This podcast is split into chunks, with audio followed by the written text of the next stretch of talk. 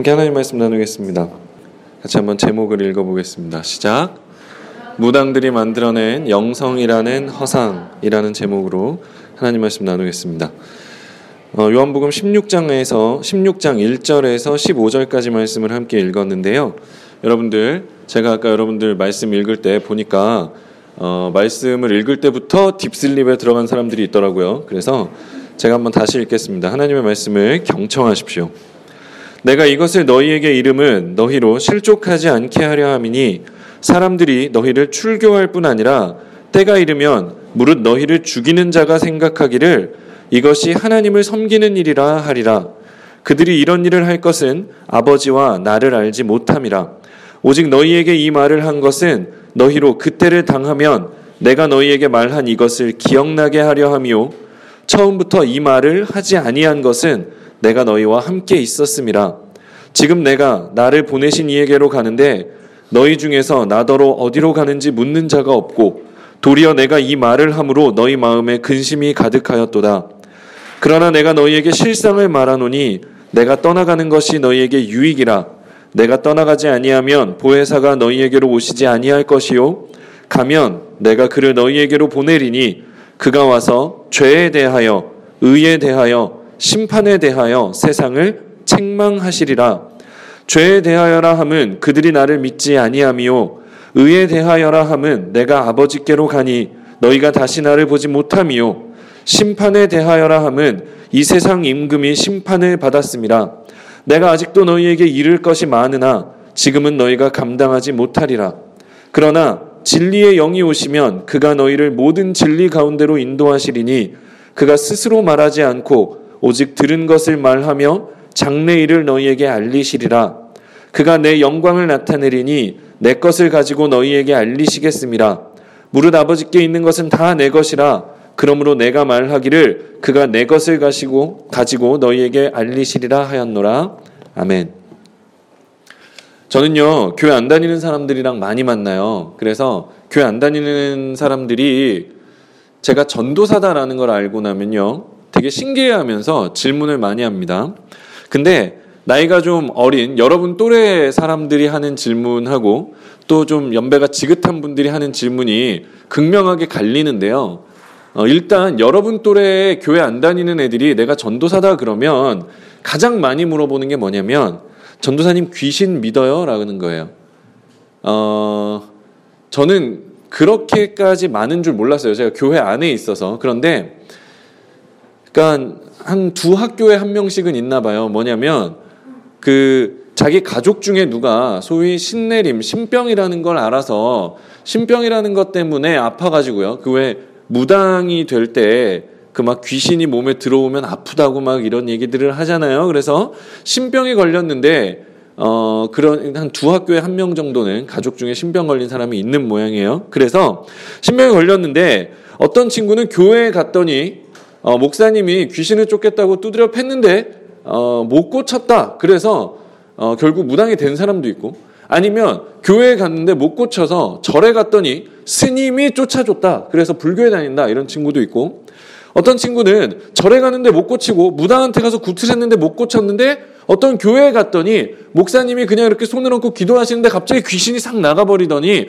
마음이 편안해져서 그다음부터는 교회만 다닌다라는 이야기를 하는 거예요. 근데 저한테 질문을 했던 어떤 친구는 교회에 다녀서 자기 친한 친구 엄마가 교회에서 그, 나, 나은 거예요. 기도를 받고. 그래서 그 친구가 그 전까지는 자기랑 같이 나쁜 짓도 하고 좀 같이 놀던 친구인데 엄마가 그렇게 아팠다가 교회에 가서 기도를 받고 귀신 쫓음을 경험을 하고 났더니 그 친구가 변했다는 거예요. 그 친구가 이제 교회에서 어, 거의 산대요. 그러니까 나 자기한테도 이제 교회 오라고 하고 그래서 아 나랑 같이 놀던 애가 교회를 저렇게 열심히 다니는 걸 보면 나도 가야 되나라는 생각이 들기도 하고 또한 귀신을 쫓아내는 걸 보면 진짜 교회가 뭐가 있긴 있는 것 같은데 나도 교회를 안 다니다가 그렇게 귀신이 씌우면 어떡하지라는 두려움을 가지고 있기도 하다라고 얘기를 하더라고요. 그래서 아 역시 우리 그 어린 친구들은 어리구나라는 생각을 했어요.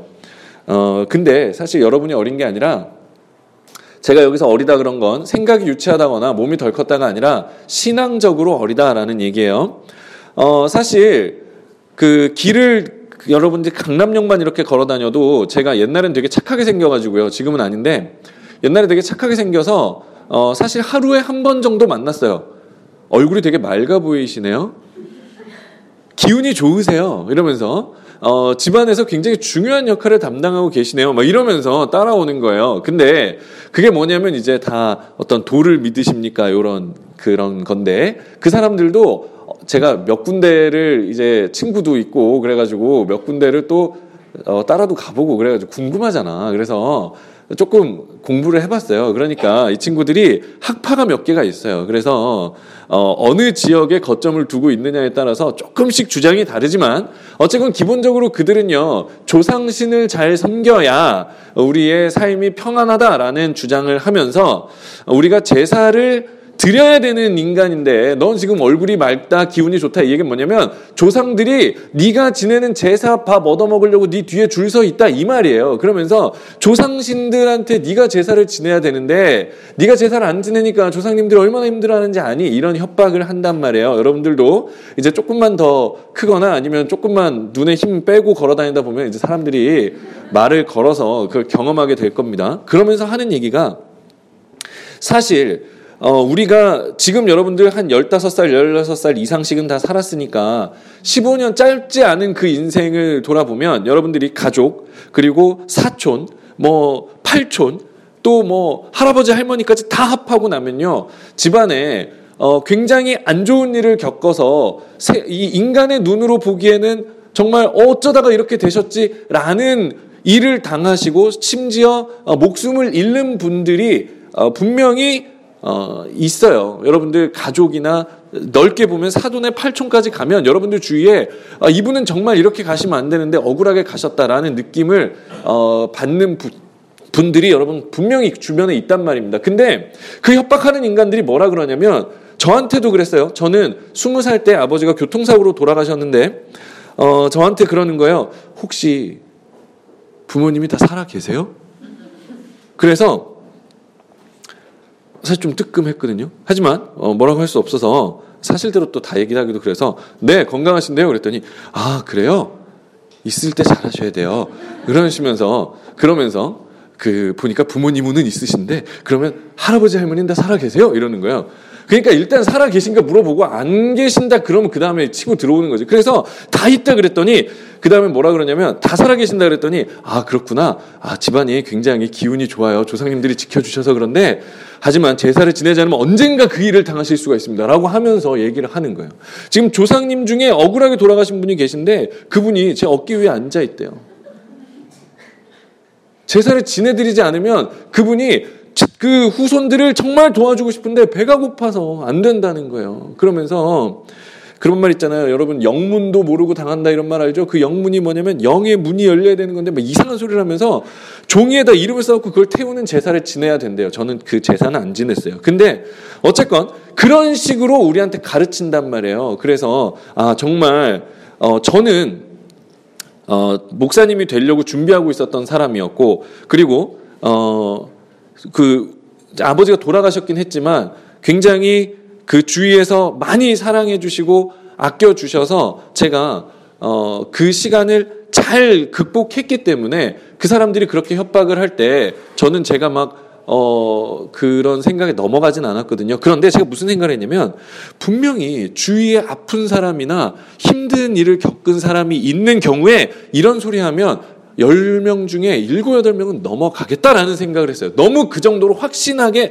확신을 가지고 네가 안 되는 거는 조상님한테 제사 지내지 않아서야 라는 식으로 협박을 했단 말이에요. 아시겠어요? 여러분들 분명히 이제 살다 보면 만나게 돼요. 그랬을 때 자, 크리스찬들은 그런 이야기를 들으면 뭐라고 생각해야 될까요? 크리스찬들은 아 진짜 내가 제사를 지내지 않아서 그런 거야라고 생각해야 될까요? 그래서는 안 돼요. 왜냐하면 하나님께서는 우리의 행위가 아니라 오직 예수 그리스도의 은혜로 우리에게 은, 은혜로 생명을 주시고 호흡을 주시고 우리의 살아가는 동안에 입을 것과 마실 것과 먹을 것을 주시는 분이에요. 우리가 조금 더 좋은 행동을 했다고 해서 더 많이 주시는 것도 아니고 우리가 뭔가 나쁜 짓을 했다고 해서 주시기로 했던 걸 뺏어가는 분도 아니에요. 그분은 우리가 선하든 악하든 이 땅에서는 심판 심판이 임하는 그 날까지는 그리스도의 심판대 앞에 선다고 하죠. 그때까지는 그러니까 맨 마지막 순간이 될 때까지는 이 땅에서 하나님이 심판하시지 않아요. 그렇기 때문에 내가 뭔가 작은 잘못을 했다고 해서 하나님이 그것 때문에 내 삶에 뭔가를 부수시거나 내가 뭔가 좀 잘했다고 해서 하나님이 나에게 좋은 걸 주시지 않는단 말이에요. 하나님은 오직 우리들은 그냥 이 땅에서 우리의 땀 흘리는 대로 먹게 하셨고 우리가 그냥 애쓰고 사는 대로 살게 하신 거예요. 그러나 물론 이해할 수 없는 것들이 있죠. 하나님께서 어, 누군가를 데려가시는 거나 누군가를 아프게 하시는 거나 하는 것들이 있어요. 하지만 그것은 그 과정을 통해서 우리가 하나님의 백성으로 성숙해 가도록 하나님이 이끄시는 것이지 그것을 통해서 우리를 협박하시는 게 아니란 말이에요. 그렇기 때문에 기독교인들은 귀신이 장난을 쳐서 우리의 삶이 힘들어진다라는 것에 어, 그것은 아니다. 성경적이지 않고 내가 믿는 예수 그리스도에 대한 신앙과는 맞지 않는다라는 걸 고백할 수 있어야 돼요. 여기까지 이해하셨죠? 그렇다면 주어만 바꿔서 귀신을 성령으로 바꿔보면 성령께서 우리가 예배드리지 않아서 성령께서 우리가 헌금하지 않아서 성령께서 우리가 신앙생활 하지 않아서 우리의 삶을 부수신다라고 말하는 것이 가당키나 하냔 말이에요. 그런데 그러한 무당들이 하는 짓거리와 똑같은 짓거리가 오늘날 한국 교회에 그리고 정말 가슴 아프지만 정통이라고 하는 우리 교단 안에조차 파고 들어와 있어요. 이단들은 말할 가치도 없고 정말 정통이라고 하는 우리 교단 대한예수교 장로의 통합 측 안에도 그러한 무당들이나 하는 짓거리들이 우리의 그 강단을 점령하고 있단 말입니다. 성령께서 아파하시고 슬퍼하셔서 우리의 삶에 뭔가 우리가 돌이키도록 자꾸 뭔가 시험을 주신다?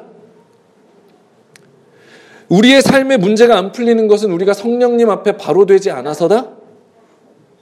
하나님께서 우리가 돌아오기를 바라시는 바라시기 때문에 우리를 때리시지만 우리가 하나님 앞에 올바로 서고 바로 되면 하나님께서 다시 뺏어갔던 것을 돌려 주신다. 욥기 얘기 들면서 그거나 길에서 조상님한테 제사 안 지내서 어, 너가 그렇게 되는 거다라고 협박하는 거나 뭐가 다르냔 말입니다. 여러분들, 우리들은요, 그런 무당들이 만들어낸 이러한 그 허울에서 벗어나야 돼요. 오늘 여러분들에게 제가 정말 사실 제 전도사직을 걸고 하는 건데요. 까딱 잘못하면 잘릴 수도 있어요. 그런데 제 전도사직을 걸고 여러분들한테 말씀드리는데 성령님에 대해서 여러분들은 정확하게 아셔야 돼요. 왜냐하면 성령이라는 것을 오해하게 되면 성령이라는 것을 정확하게 알지 못하면 우리들은 예수 그리스도를 믿는다라고 하면서 십자가를 앞에 걸어놓고 있으면서도 몇백 년 전 무당들이 하던 짓거리를 똑같이 하게 된단 말입니다. 성령님은 절대로 그런 분이 아니에요. 그래서 오늘 성경 말씀을 통해서 정확하게 알아보려고 합니다. 어, 사실 오늘 성경 말씀이 좀 긴데 여러분들 집에 가서 몇 번을 더 읽어보세요. 아시겠죠? 근데 어, 중요한 부분이 제가 어, 8절부터 7절부터 읽을게요. 7절부터. 그러나 내가 너희에게 실상을 말하노니 내가 떠나가는 것이 너희에게 유익이라. 예수님께서 자신이 어, 십자가에 죽으시고 그리고 부활하셔서 하늘로 다시 승천하실 것을 말씀하신 거예요. 예수님께서 떠나가시게 되면 예수님이 없으니까 우리가 외로울 것 같았지만 너희에게 오히려 유익이라 유익이라 왜냐하면 내가 떠나가면 내가 가서 보혜사, 보혜사는 파라클레이토스, 돕는 배필이라는 뜻이에요. 우리 옛날에 창세기 강의할 때 얘기했죠. 돕는 배필, παράκλητος라는 보혜사, 요즘은 안 쓰는 말입니다. 어, 변호사라고도 번역할 수 있어요. 어, 보혜사를 너희에게 보내리니 그러니까 보혜사는 성령님을 얘기하는 겁니다. 모 종교에서 말하는 자기네 교주가 보혜사다 있다고 얘기가 절대로 그렇게 이해하시면 안 돼요. 보혜사는 성령님에 대한 이야기입니다. 성령님이 오셔서 8절 그가 와서 죄에 대하여 의에 대하여 심판에 대하여 세상을 책망하시리라. 요 8절을 어, 해석하기가 굉장히 어렵습니다. 왜냐하면 말이 어려워서 그래요. 한국말도 어렵고 원어도 어려워요. 그래서 많은 사람들이 이거를 그냥 건너뜁니다. 그래서 이거를 건너뛰고 설명하지 않아요. 그래서 질문하면 뭐라 그러냐면 이건 무슨 말씀이에요? 라고 질문하면 원래 성경은 마음으로 읽는 거고 영으로 읽는 거지 머리로 읽는 게 아니에요. 라고 얘기를 하면서 자기가 이해 못한다라는 걸 그냥 얼버무린단 말이에요. 그런데 오늘 이 말씀은 굉장히 어렵지만 중요한 말씀이에요. 그래서 아셔야 되는데 제가 잘 안 하지만 그 원어를 조금 설명해 드릴게요. 죄에 대하여, 의에 대하여, 심판에 대하여 여기서 대하여라는 단어가 반복되고 있잖아요. 그렇죠? 근데 영어로 치면 이 대하여라는 단어의 품사가 뭘까요? 전치사예요. 그죠? 아, 그렇잖아. About you, 너에 대하여 이렇게 되니까 뭐뭐에 대하여라고 붙는 건 전치사잖아요. 아시겠죠? 여기는 페리라는 전치사가 쓰여 있어요. 원어가 페리예요. 뭐뭐에 대하여 또는 뭐뭐를 통하여 뭐뭐를 들어서라는 뜻입니다. 그 다음에 세상을 책망하시리라라고 했는데 책망하다라는 단어는 엘렌코라고 해요. 원어가. 근데 제가 이런 거 안 하잖아요. 그죠? 근데 워낙 중요하니까 하는 거야. 엘렌코라는 단어는 굉장히 여러 가지 뜻을 가지고 있어요. 그래서 혼내다, 책망하다, 그리고 어, 고소하다. 그 법정 용어로도 쓰여요. 고소하다. 그리고 잘못을 가려서 올바르게 가르치다 등의 뜻을 가지고 있어요. 그런데 사실 여러분들 제가 영어 선생님에 조금만 얘기할게요. 자동사하고 타동사가 있잖아요. 자동사가 뭐죠? 목적어가 없이 혼자 쓰이는 걸 혼자 동사라고 해서 자동사라 그래요. 그죠? 그리고 목적어가 필요한 걸 대상이 필요하다 그래서 타동사라고 한단 말입니다. 자동사는요, 그 뒤에 전치사가 와요, 안 와요? 듣고 있는 거니? 자동사면 그 뒤에 전치사가 필요해 안 필요해? 자동사는 전치사가 필요해요. 그래서 I look you야, I look at you야. look at you잖아요. 왜냐면 look은 자동사야, 타동사야? 자동사기 때문에 타동사는요. 타동사는 그 뒤에 전치사가 와요, 안 와요? 오지 않는단 말이에요. 그래서 discuss가 뭐예요? discuss가 무슨 뜻인지 한번 논의해 봅시다. discuss 무슨 뜻이에요? 논의하다는 뜻이잖아. 듣고 있는 거야, 지금? 이럴래? 자, 그러면 discuss는 자동사일까요? 타동사일까요? 내가 아까 자동사에 하나 들었잖아. 타동사예요. 그러면 discuss it이 맞아? discuss about it이 맞아?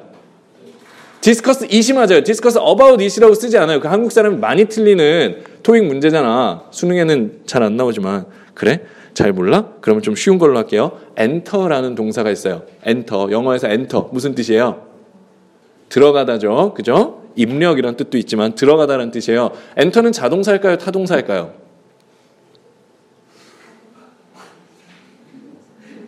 내가 그 방에 들어갔어라고 할 때 내가 방에 들어갔다. I entered into the room이야, the room이야. I entered into the room or I entered the room. the room이에요. enter는 저 전치사를 쓰지 않는단 말이에요. enter the room이에요. 방에 들어가다. 근데 enter가 자동사이지만 어, 타동사이지만 자동사로 쓰일 때도 있어요. enter into를 쓰기도 한단 말이에요. enter into를 쓰면 무슨 뜻이 되게요? 어떤 사안에 개입하다라는 뜻이 돼요. 미안합니다. 나 안 할게. 진짜. 와, 정말 이런 식으로 해. 예, 어쨌건 엔터 다음에 인투라는 전치사를 쓰면 방에 들어가다가 아니라 어떤 사건에 개입하다라는 뜻으로 바뀌어요. 무슨 말인지 아시겠죠? 그래서 그냥 짧게 할 걸. 엘렌코라는 단어도요. 원래 책망하다라는 뜻이지만 페리라는 전치사랑 같이 쓰이면 뭐뭐를 고발하다 또는 뭐뭐의 잘못을 바로잡다라는 뜻으로 쓰여요. 정말 말하기 어렵네. 됐니? 네. 그래서 동사에 좀 어려운 용법이니까. 그래서 어, 여기서 지금 책망하시리라라고 번역된 건 사실은 책망하시리라가 아니라 의, 죄에 대해 잘못 알고 있는 것을 바로 가르쳐 줄 것이고 너희가 의에 대해서 잘못 알고 있는 것을 바로 가르쳐 줄 것이고 심판에 대하여 잘못 알고 있는 것을 바르게 가르쳐 줄게라는 말씀이에요. 아시겠어요? 네, 그것에 대하여 내가 너희에게 올바르게 가르쳐 주겠다라는 말씀인 거예요. 그래서 그 뒤에 나오는 게 죄에 대하여라 함은 이제 죄에 대해서 다시 정확하게 말하자 하면 죄라는 것은 그들이 나를 믿지 아니함이요라고 말씀하셨는데 이 말은 뭐예요? 죄라는 것의 정체는 나를 믿지 않는 것이다라는 뜻이에요.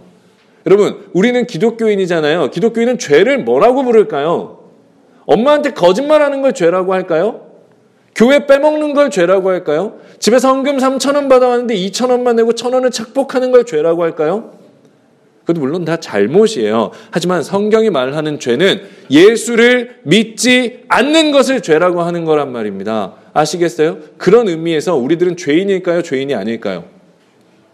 우리 모두는 죄인이에요. 왜냐하면 여러분 잘 생각해 보십시오. 우리가 정말로 예수님을 믿어요? 정말로 예수만 믿습니까?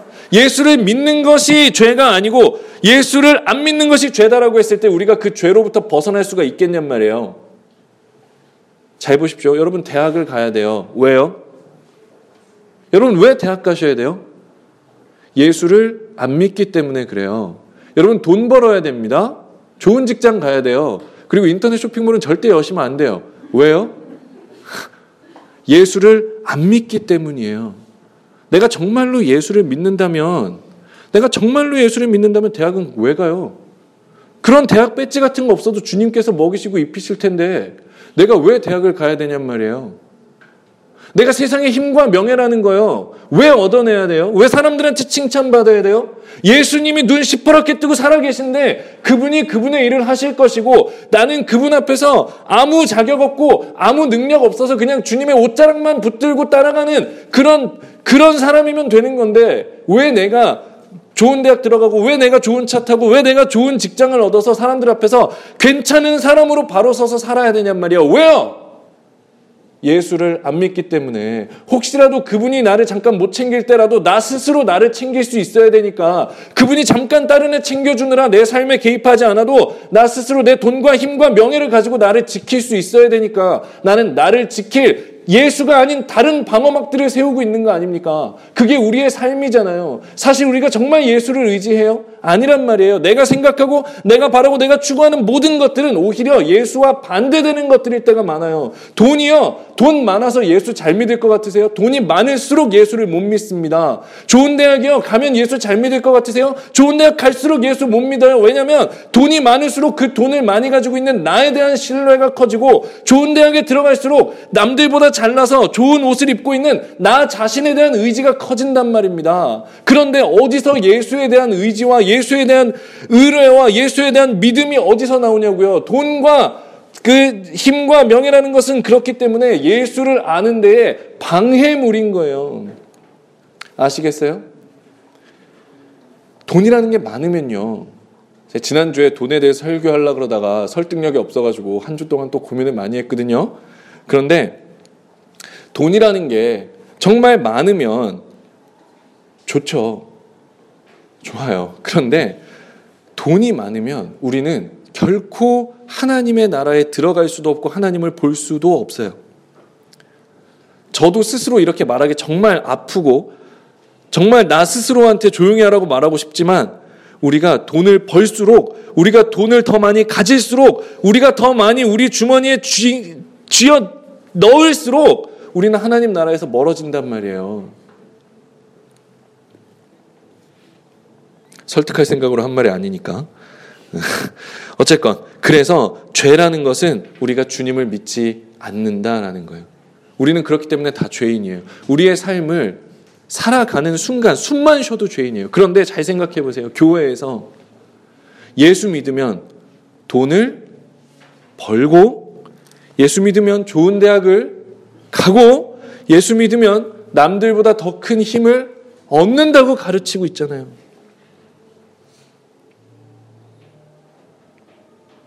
그래서 성령님께서 하시는 일의 첫 번째가 죄에 대하여 올바른 가르침.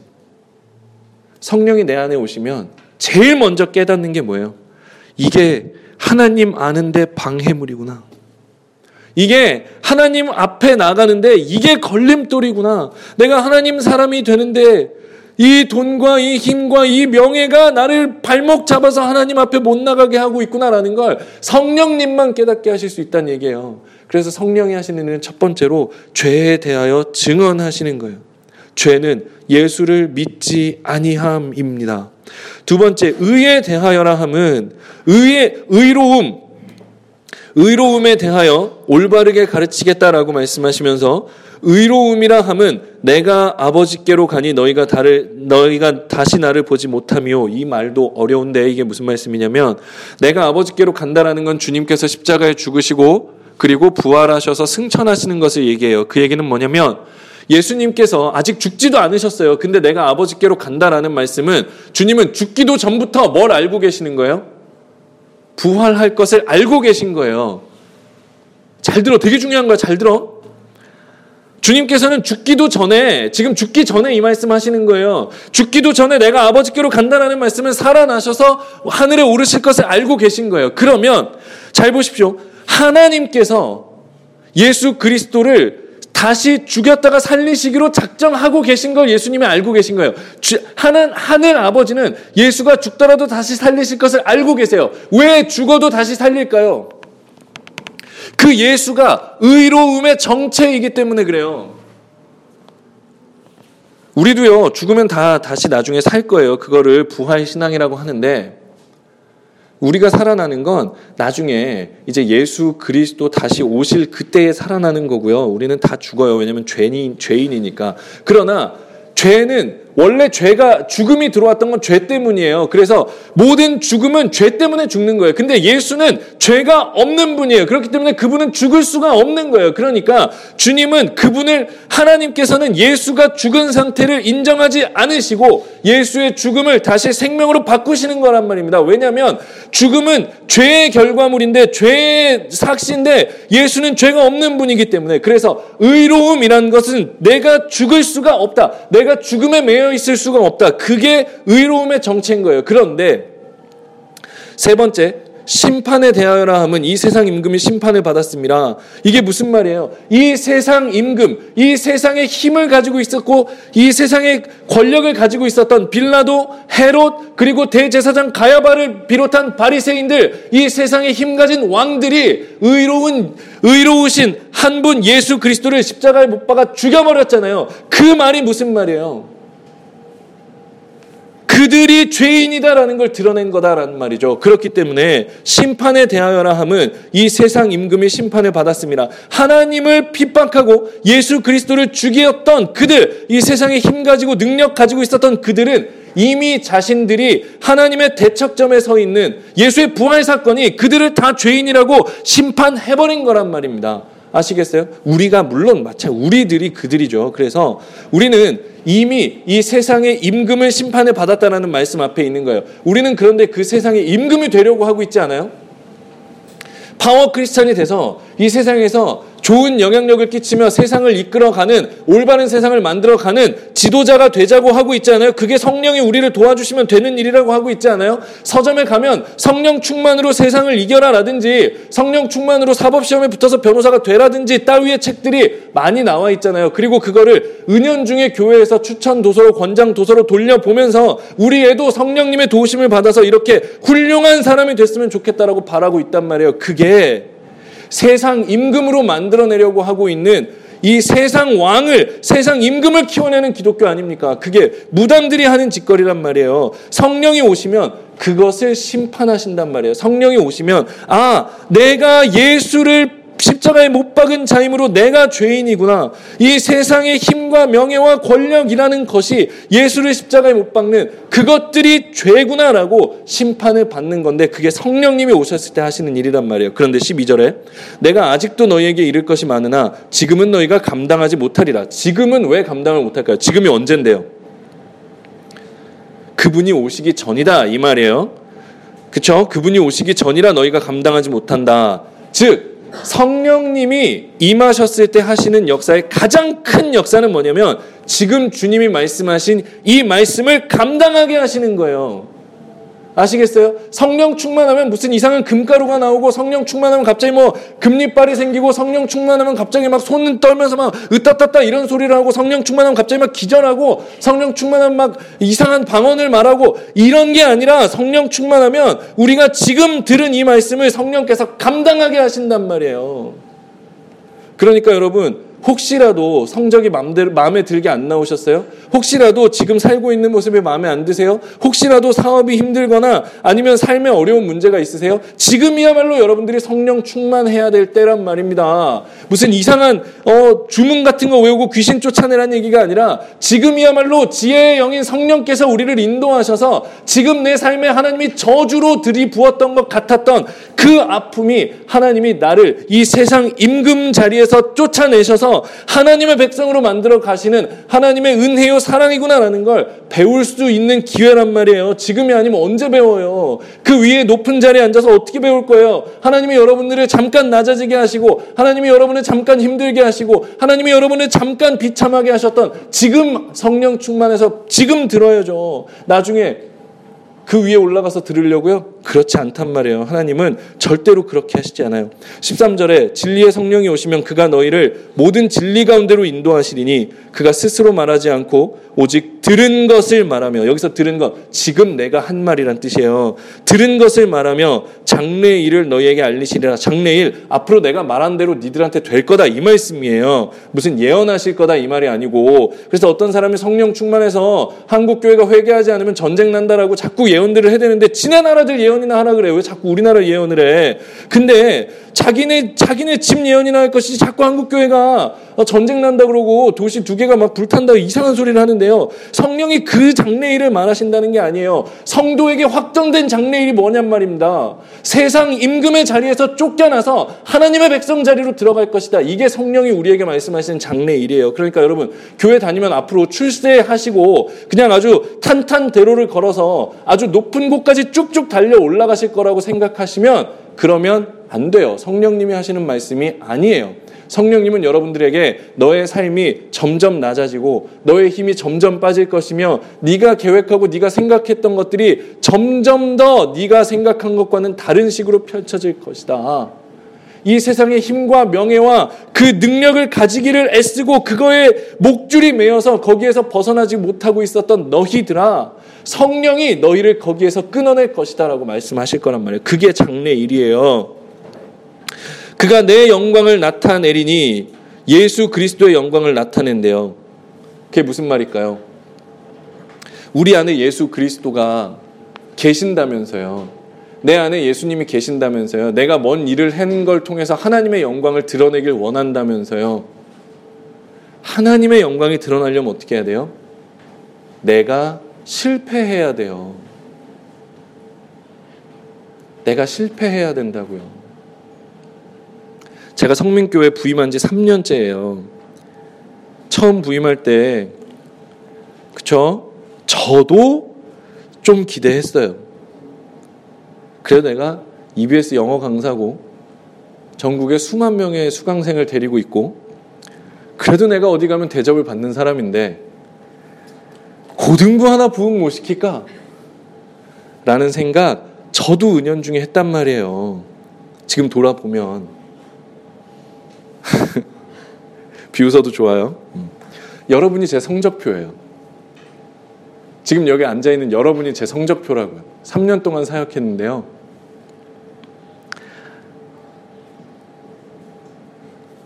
그렇잖아요?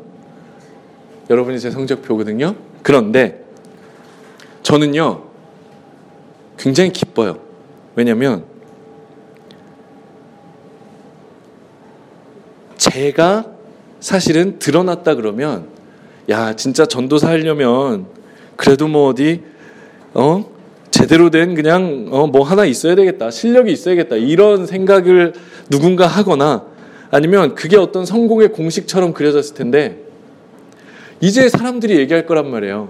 야, 걔 EBS 강사라고 그걸 까불고 다니더니 고등부 반쪽 났어. 사역은 사역자 실력으로 하는 게 아닌가 봐. 지 아무리 잘났다고 떠들고 다니는데 지 와서 오히려 애들은 더 줄었어. 라고 할 거란 말이에요. 그러면 어떻게 될까요? 하나님이 하시는 거구나 하게 되는 거예요. 슬퍼. 아파.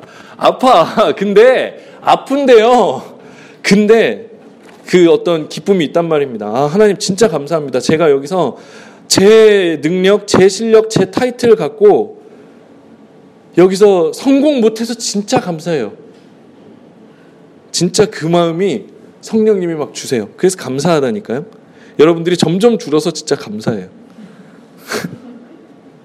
그러나 하나님 살아계시기 때문에 여러분 한 사람 한 사람을 사랑하시니까 저라는 인간과는 관계없이 여러분들의 삶을 통해서 하나님이 분명히 여러분들을 통해서도 영광 받으실 거예요. 근데 제가 이렇게 얘기를 한 이유는 잘 보세요. 여러분도 살다 보면 마음에 안 드는 성적표 받을 때가 있어요.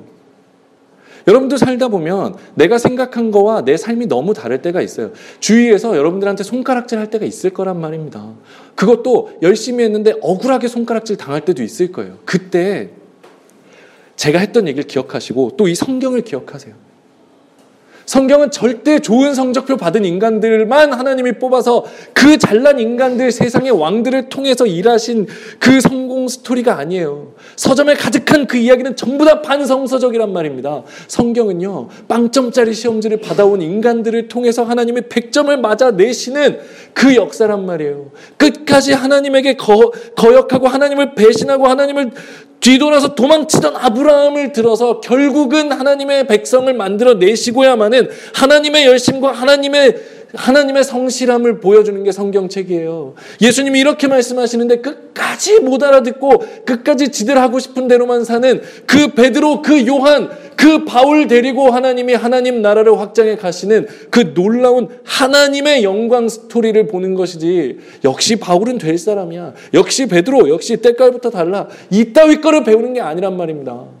그러니까 성경을 왜곡하게 되는 거예요. 우리가 지금 요한복음 하고 있는데 올해 요한복음 못 끝낼 것 같아요. 그래서 요한복음 맨 마지막에 어떻게 되는지 미리 알려드릴게요. 요한복음 맨 마지막에 예수님이 베드로한테 너가 나중에 십자가에 거꾸로 거꾸로 못 박혀서 죽을 거야. 그래서 내가 너가 죽은 걸 통해서 나, 내가 영광을 받을 거다라고 말씀하셨어요. 그러니까 베드로가 아 그렇구나 주님 제가 그렇게 죽겠군요 하고 있다가 한 3초 생각했더니 어 뭔가 이상한 거야. 그래서 베드로가 이렇게 보다가 근데 예수님 저 옆에 앉아 있는 쟤는요? 그게 요한이거든요. 쟤는 어떻게 돼요? 그러니까 예수님께서 신경 좀 끌래? 하시고 요한복음이 끝난단 말입니다. 아시겠어요? 요한복음 맨 마지막에 그거예요. 예수님 제자라는 인간들도 쟤는 어떻게 되지? 아, 내가 거꾸로 죽었는데 그러면 사람들이 내가 요한보다 못하다 그러면 어떻게? 라고 쪽팔려 하면서 책이 끝나요. 그런 빵점짜리 인간들을 들어서 이기시는 그분이 하나님이신 것을 성령이 깨닫게 한단 말입니다. 그러니까 여러분, 빵점짜리 시험지 받아도 괜찮아요. 왜냐하면 여러분이 무너질 때, 여러분의 육신의 장막이 무너질 때, 여러분 안에 그리스도가 드러난단 말이에요. 그걸 여러분들이 보시면 돼요. 아시겠죠? 그래서 그가 내 영광을 나타내시리라는 말씀, 라는 말씀은 뭐냐면 그분이 너희의 육신의 장막을 찢으실 것이다 라는 말씀으로 들으시면 돼요. 그가 내 영광을 나타내시리니 내 것을 가지고 너희에게 알리시겠습니다. 내 것을 가지고라는 말씀은 내가 지금 너희에게 가르친 말로 너희에게 깨닫게 하실 것이다 라는 뜻이에요. 15절에 무릇 아버지께 있는 것은 다 내 것이라 그러므로 내가 말하기를 그가 내 것을 가시고 너희에게 알리시리라 하였노라. 여기서 이 말씀은요. 사실은 어, 이 15절에 대한 해석은 제가 약간 그 제 자의적인 해석을 조금 섞었어요. 한 20% 정도.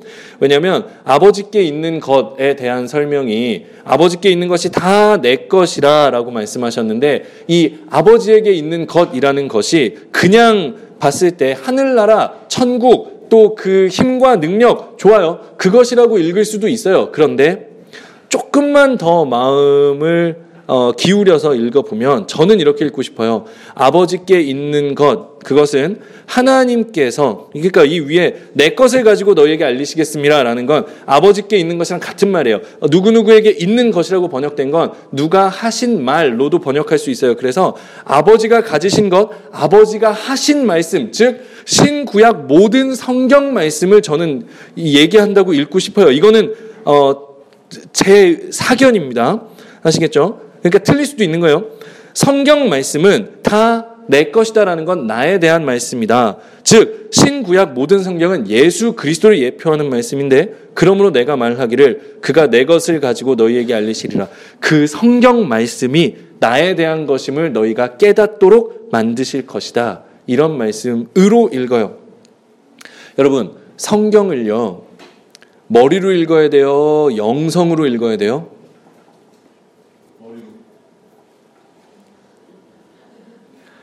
어려운 질문에 답하는 또 하나의 팁을 가르쳐 드릴게요.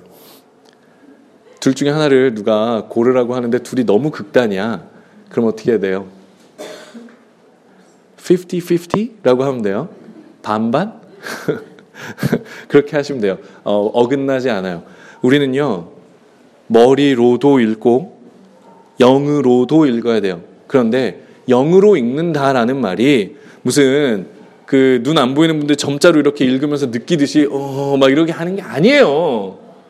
아시겠어요? 그날 좀 느낌 드는 대로 그냥 그날 빌 꽂히는 대로 아무데나 딱 펴갖고 어, 이 말씀이 좋아요 막 이러고 그냥 그러라는 게 아니에요.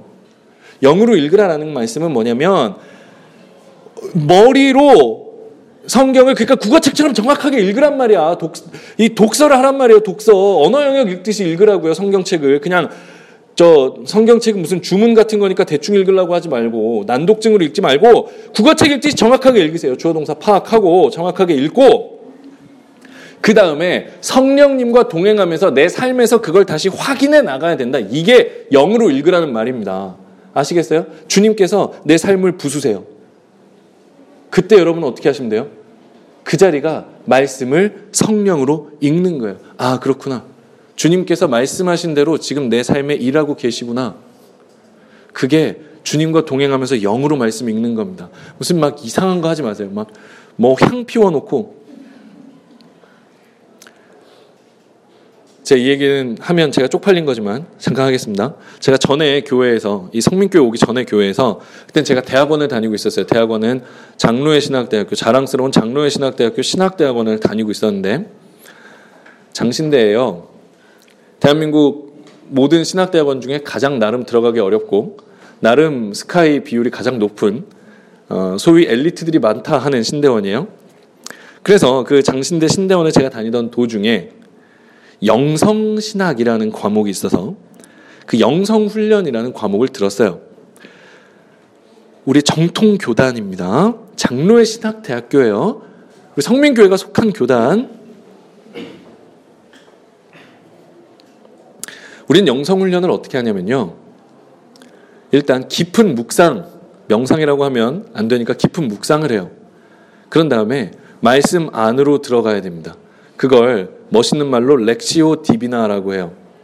그게 뭐냐면 거룩한 독서라고 하는데 천주교에서 하는 거예요. 천주교 신부님들이 이 본문을 읽을 때 먼저 깊이 묵상하고 이렇게 향로 흔들고 그 다음에 말씀을 읽으면서 내가 그 자리에 서 있다라고 이 버추얼 한 그 가상 현실로 시뮬레이션을 하는 거예요. 그래서 베드로가 십자가 거꾸로 못 박힌다 뭐 이런 걸 읽으면 내가 지금 베드로예요. 그 자리에 있어요. 예수님 옆에 계신데 난 지금 몸에 젖어갖고 추운데 앞에 불이 따뜻하게 있어요. 그러니까 그 따뜻한 불 앞에 이렇게 있으면서 덜덜덜 떨면서 따뜻함을 느끼면서 주님의 말씀을 듣고 있어요. 이런 자기 최면을 걸어요. 그런 다음에 그 말씀 안에 들어가서 이렇게 덜덜 떨면서 주님 뭐라고요? 제가 십자가 거꾸로 박힌다고요? 그, 그렇다면 주님 요한 쟤는요 이런 연극을 자기한테 하게 만들어요.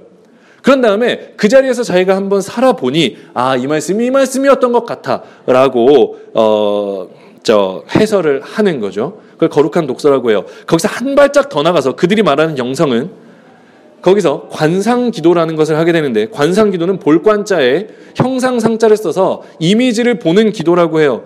어 사실 이거는 이미 우리 교단에 들어와서는 안 되는 건데 들어와 버렸고요. 이미 다 가르쳐 버렸어요.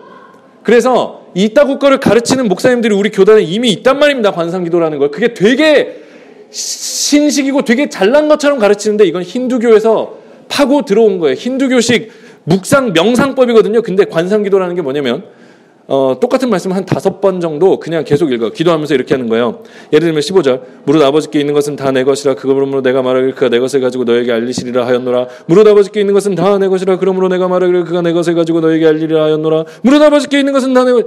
이게 한 다섯 번 읽어요. 그러면서 몽롱한 상태가 되면 그 다음에 기도를 하는 거예요. 아, 막 이러면서 기도를 해. 그러더니 우리 아버지가 있는 거 다 내가 막 이러면서 갑자기 그때 눈앞에 뭔가 보이는 상이 있으면 그 상을 캐치하는 거예요. 그러면서 어 뭐가 보이는데 보이는데 보이는데 하면서 아 성령님께서 지금 어 피눈물을 흘리고 계세요. 막 이따구 거를 하는 거가 관상 기도란 말이에요. 근데 그걸 두 학기 동안 듣고 두 학기 동안 새벽마다 그걸 실천을 했어요. 쪽팔려 죽겠네. 네, 그거를 소위 영성 훈련이라고 우리한테 가르쳤단 말입니다. 그러면 그걸 배운 분들이 이제 교단에 나왔는데 여러분들이 앞으로 많이 만나게 될 거예요. 그런 걸 가르치는 분들을 아시겠어요? 그런데 정말 성령에 대해서 올바른 지식을 가지고 계십시오. 성령은 우리가 우리가 무슨 어 그 영적인 존재가 되도록 만드는 분도 아니에요. 영이 맑아지네 이런 소리 하지 마세요. 영적인 존재가 되도록 만드는 분도 아니고 우리를 어떤 반이성적이거나 반지성적인 인간으로 만드는 것도 아니에요. 누가 말 누가 정확하게 논리적으로 나한테 대응을 했는데 아유 따박따박 논리로만 하려고 해. 쟤랑은 말을 못 하겠어. 우리는 영으로 대화하는 사람들이거든. 이러라는 거 아니에요. 아시겠어요? 무조건 영자만 붙이면 좋은 건 줄 아는데 그러시면 안 돼요. 여러분들 다 겪을 일이니까 얘기하는 거예요. 우리는요 정확하게 지성을 갖추고 그리고 삶의 자리에서 성령님과 동행하면서 오직 성령님만이 깨달을 수 있도록 해주시는 이 말씀의 본질을 깨달아 가는 게 성령과 동행하는 거고 성령 충만한 것의 정체지 우리가 무슨 이상한 무당들이 되는 게 아니에요. 마지막입니다. 왜 우리가 무당들이 되려고 할까요? 성경은 우리가 혼과 영과 몸으로 이루어진 존재라고 해요. 그래서 우리는 영을 가지고 있는 존재들이에요. 우리는요, 하나님이 되고 싶죠. 우리의 영도 성령이 되고 싶어 해요. 그래서 우리의 영은 성령을 흉내 내려고 합니다. 우리의 영은요, 하나님의 하시는 일을 흉내 내려고 해요. 그래서 우리는 영 분별이 필요한 거예요. 영적인 거 그렇게 좋아하지 마세요. 왜냐하면 우리 안에 있는 우리의 영혼이 하나님을 닮고 싶어 하는 악한 영들이란 말이에요. 그게 성경이 말하는 거예요. 그래서 성경은 오직 바울이 뭐라 그러냐면 내 안에 또 다른 내 법이 있어서 육신의 법 안에 나를 사로잡아 오는 것을 보는도다. 오호라 나는 곤고한 사람이로다. 누가 나를 이 사망의 몸에서 건져내랴라고 했단 말이에요. 사망의 몸이 뭐라 그랬죠? 자기가 죽인 시체랑 자기를 끈으로 묶어서 그 시체랑 같이 썩어서 죽도록 만드는 로마의 형벌 이름이라 그랬어요. 뛸래야 뛸 수 없는 이 죽음의 그림자가 내 안에 있구나. 내 안에 이 악한 영이 자리 잡고 있구나라는 게 바울 사도의 외침이었단 말이에요. 여러분, 우리 안에 자유롭게 우리의 영성을 풀어 헤치면 어떤 일이 벌어지는 줄 아세요? 우리 다 막이 되는 거예요. 성령은요, 우리 안에 있는 그 영성이라는 것조차 쳐서 복종하게 하시며 하나님이 이미 주신 이 말씀을 우리가 살아가게 하시는 분이에요. 그러니까 오늘부터 길에서 누가 얼굴이 맑으세요? 그러면 이렇게 물어보시면 돼요. 시급이 얼마세요? 이렇게 물어보시면 돼요. 얼마 받고 하시는 거예요? 이렇게 물어보시면 돼요. 저그 종이 태워도 드릴 돈이 없어요. 라고 하시면 돼요. 아시겠어요? 그러면 가요, 그냥. 여러분들, 교회에서도 누가 성령님 앞에서 여러분들이 바로 서지 않아서 지금 일이 그런데 성령님 마음에 들면 하나님이 그냥 요거 삑 틀어가지고 그냥 복이 그냥 와르르 쏟아지게 해줄 거야 라고 말한다면 그렇게 얄팍한 성령님을 믿고 계시냐고 말해주세요. 나는 태초부터 계획된 대로 나의 실수나 나의 행위와는 관계없이 태초부터 계획된 그분의 뜻대로 나를 인도하시는 성령님을 믿는데 그 작은 거 하나하나에 울고 웃는 성령님을 섬기셨군요. 그래서 하나님이 그래서 버스나 안 오게 만드는 그저 기다리고 있는 버스나 안 오게 만드는 그런 하나님을 믿고 계시는군요라고 말씀해 주시면 돼요. 여러분들이 다 성령 충만하기를 바랍니다. 여러분들이 다 성령과 동행하는 사람들이 되기를 바래요. 그런데 성령이 하시는 일은 죄에 대하여, 의에 대하여, 심판에 대하여 우리에게 올바로 가르치시는 거예요. 우리의 삶에 죄가 무엇인지, 의로움이 무엇인지, 우리가 심판이 무엇인지 깨닫고 그 삶을 즉 세상의 임금으로부터 멀어지는 그 빼앗기는 삶을 주님과 동행하면서 기쁘게 살 수 있도록 인도하시며 영으로 말씀을 읽게 하시는 그분이 성령님이신 거예요. 너무 길었죠? 기도하겠습니다. 살아계신 하나님 은혜를 감사합니다. 우리의 연약함을 주님이 불쌍히 여겨 주셔서 교단을 점령하고 있는 거짓된 영성주의, 세상 종교, 힌두교, 인도 명상 따위에 물들어 버린 우리의 영성 운동을 하나님 불쌍히 여겨 주시고 오직 성령이 인도하시는 대로 우리를 지혜롭게 인도하여 주시며 우리를 사랑하시는 주님의 사랑 안에 우리가 온전히 순종하며 거할 수 있도록 도와주옵소서. 예수님 이름으로 기도했습니다. 아멘.